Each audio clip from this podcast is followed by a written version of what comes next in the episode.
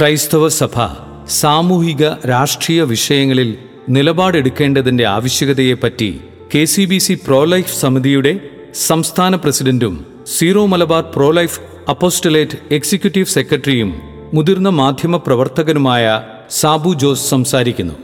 കണ്ണു തുറന്ന് കാവൽ നിൽക്കുക. ഇത്ര സങ്കീർണമായ ഒരു വലിയ ജനസമൂഹത്തിന് വേണ്ടി ഒരു ഭരണഘടന രൂപപ്പെടുത്തിയതാണ്.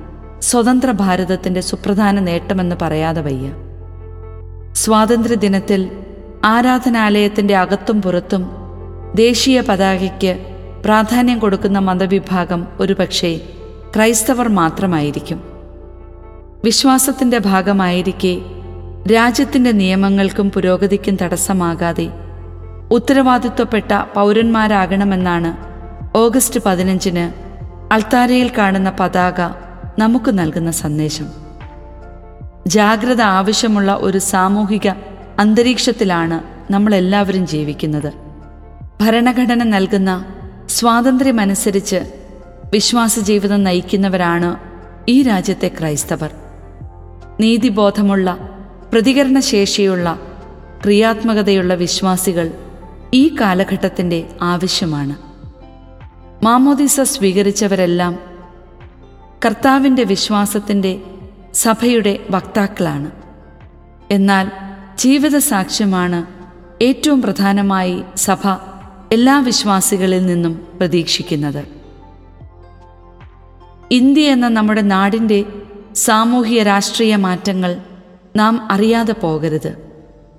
ഈ അറിവ് നമ്മെ പുതിയ ബോധ്യങ്ങളിലേക്ക് നയിക്കും. ചില വിഷയങ്ങളിലെ നിശബ്ദത കുറ്റകരമാണ്. എന്നാൽ സഭയുടെ ഔദ്യോഗിക വേദികളിൽ ഉത്തരവാദിത്വപ്പെട്ടവർ കൂട്ടായി ചർച്ച ചെയ്തു വേണം നിലപാടുകൾ സമൂഹത്തെ അറിയിക്കേണ്ടത്. വിവിധ കോണുകളിൽ നിന്നായി ഏകോപനമില്ലാതെ ഉണ്ടാകുന്ന പ്രതികരണങ്ങൾ പൊതുസമൂഹത്തിൽ ആശയക്കുഴപ്പം സൃഷ്ടിക്കുകയും സഭാവിരുദ്ധർക്ക് ആയുധമാവുകയും ചെയ്യും. ഏതെങ്കിലും വിഭാഗത്തിന്റെ മെഗാഫോൺ ആകാതെ നോക്കണം. ഏതെങ്കിലും മതവിഭാഗം പാർട്ടി മുന്നണി എന്നിവയെ വിമർശിച്ചും അനുകൂലിച്ചും പരസ്യമായി രംഗത്ത് വരുമ്പോൾ വിവേകം വിട്ടുപോകാതെ നോക്കണം. ഇതിനർത്ഥം വിവേചനം അനീതി അക്രമം ദുഷ്ടശ്രമങ്ങൾ ദുരാരോപണങ്ങൾ എന്നിവ വർദ്ധിക്കുമ്പോൾ കണ്ണടച്ച് മാസ്ക് ധരിച്ച് ഗ്യാപ്പിട്ട് സാനിറ്റൈസർ ഒഴിച്ച് കൈകഴുകി നിൽക്കണം എന്നല്ല. സഭാംഗങ്ങളുടെ രാഷ്ട്രീയ ഇടപെടലുകൾ. കോവിഡിന് മുമ്പേ തൊട്ടേ രാഷ്ട്രീയ സാമൂഹിക കാര്യങ്ങളിൽ ക്രൈസ്തവർ മാസ്ക് ധരിക്കുന്നവരാണ്. നമ്മൾ ചെയ്യുന്ന നന്മകൾ പോലും പറയാതിരിക്കുവാൻ ശ്രദ്ധിക്കുന്നു. നമുക്കെതിരെ എന്തു പറഞ്ഞാലും ചെയ്താലും മാസ്കിന്റെ പേര് പറഞ്ഞ് നമ്മൾ ഒഴിവാക്കുകയായിരുന്നു. സമൂഹത്തിൽ നിന്ന് സഭാസ്ഥാപനങ്ങളിലേക്ക് അഴിമതി അനീതി ഇതൊക്കെ അല്പമെങ്കിലും കടന്നു കയറിയപ്പോഴും നാം വായ മാത്രമല്ല കണ്ണുകൾ കൂടി മറച്ചുവോ? ഇനി ഗ്യാപ് അഥവാ സാമൂഹിക അകലം അതും പ്രകടമാണ്. രാഷ്ട്രീയ സാംസ്കാരിക മേഖലകളിൽ നിന്നും വ്യാവസായിക വാണിജ്യ മേഖലയിൽ നിന്നും നമ്മൾ ഏറെ അകന്നില്ലേ രാഷ്ട്രീയം മോശം സാംസ്കാരികം വഴിതെറ്റും വ്യവസായം നഷ്ടം വരും ഇങ്ങനെയൊക്കെയുള്ള ന്യായങ്ങൾ നിരത്തി നമ്മൾ മാറി നിന്നില്ലേ? വിശ്വാസത്തിൽ ആഴമുള്ളവർ രാഷ്ട്രീയ സാമൂഹിക വേദികളിൽ ഉയർന്നു വരേണ്ടത് കാലഘട്ടത്തിന്റെ ആവശ്യമാണ്. ഭക്തസംഘടനകളിലെ പങ്കാളിത്തം കൊണ്ട് ഒരാളും അവരനോടും സഭയോടും സമൂഹത്തോടുമുള്ള പ്രതിബദ്ധത ഒതുക്കാമെന്ന് വിചാരിക്കരുത്. ജനാധിപത്യത്തിലെ അവകാശങ്ങളെപ്പറ്റിയും ഉത്തരവാദിത്വങ്ങളെപ്പറ്റിയും നമുക്ക് അവബോധമുണ്ടാകണം. പ്രശ്നപരിഹാരം സെമിനാറുകളിലും പ്രസംഗങ്ങളിലും ഒതുങ്ങാതെ ക്രിയാത്മകമായ പ്രവർത്തന രീതികളും കർമ്മ പദ്ധതികളും നിയമ നടപടികളും സ്വീകരിക്കണം. അങ്ങനെയാണ് നാം സഭാ സംരക്ഷകരാകേണ്ടത് അതുപോലെ മറ്റൊരു കാര്യവും ശ്രദ്ധിക്കണം. പുറത്തേക്ക് കൈ ചൂണ്ടുമ്പോൾ മറ്റു വിരലുകൾ നമ്മൾ കാണാതിരിക്കരുത് എന്നതാണ്. സഭാ സ്ഥാപനങ്ങളുടെ ഇന്നത്തെ പ്രവർത്തന രീതി. കേരള നവോത്ഥാനത്തിൽ ചെറുതല്ലാത്തൊരു പങ്ക് സഭാ സ്ഥാപനങ്ങൾ വഹിച്ചിട്ടുണ്ട്. എന്നാൽ വിശ്വാസ താൽപ്പര്യങ്ങളെക്കാൾ സ്ഥാപന താൽപ്പര്യങ്ങൾക്ക് മുൻഗണന ലഭിക്കുന്നത് സങ്കടകരമാണ്.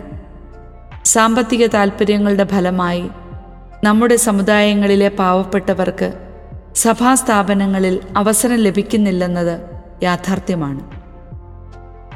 ദരിദ്രരായ ക്രൈസ്തവ യുവജനങ്ങൾ അവസരങ്ങൾക്കായി അന്യനാടുകളിൽ പോകാനും തുടർന്നുണ്ടാകുന്ന പല മൂല്യശോഷണത്തിനും മേൽപ്പറഞ്ഞ പ്രവണതയ്ക്ക് പങ്കുണ്ട്. ഇന്നൊക്കെ ഓരോ സമുദായവും സ്വന്തം സ്കൂൾ തുടങ്ങി ജാതി മത വർഗം കണക്കെ സ്കൂളുകൾ വർദ്ധിച്ചു. ലാഭം നോക്കി ആരംഭിച്ച സ്കൂൾ ബിസിനസ് ഗ്രൂപ്പുകൾ സാമൂഹ്യ വിഭജന തന്ത്രങ്ങൾ പയറ്റുന്നു. നമ്മുടെ സമുദായത്തിലെ ആളുകൾ നമ്മുടെ സ്കൂളിൽ ഇപ്പോൾ ഇതാണ് വിവിധ മതവിഭാഗം പരസ്യമായി പറയുന്നത്. സമർപ്പിതർ നന്നായി നടത്തുന്ന സ്ഥാപനം തകരേണ്ടതും തകർക്കേണ്ടതും അവരുടെ ബിസിനസ് ആവശ്യമായി മാറുന്നു. അതിനുവേണ്ടി വൈദികരും സന്യാസിനികളും മോശക്കാരായി ചിത്രീകരിക്കേണ്ടത് അവരുടെ ആവശ്യമായി മാറുന്നു. ഇതൊന്നും അറിയാതെ സഭയ്ക്കുള്ളിലും ചിലർ സമരപ്പന്തൽ ഒരുക്കുന്നു. അധികാരികളെ അവഹേളിച്ചുകൊണ്ടുള്ള നിരവധി തെരുവ് സമരങ്ങളും കണ്ടില്ലേ? സമൂഹത്തിൽ ഇവരെ പരസ്യമായി അവഹേളിച്ചും ഘോഷയാത്ര നടത്തിയും നാം എന്ത് നേടി? മാധ്യമ മേഖലയിലും നമ്മളിങ്ങനെ പരാജയപ്പെട്ടത് എങ്ങനെയെന്ന് ചിന്തിക്കണം. ഭക്തി വളർത്തുന്ന ചാനലുകളും പ്രസിദ്ധീകരണങ്ങളും ഇപ്പോൾ കൂടുതലായി ഉണ്ടാകുന്നുണ്ട്. അതുമാത്രം മതിയോ?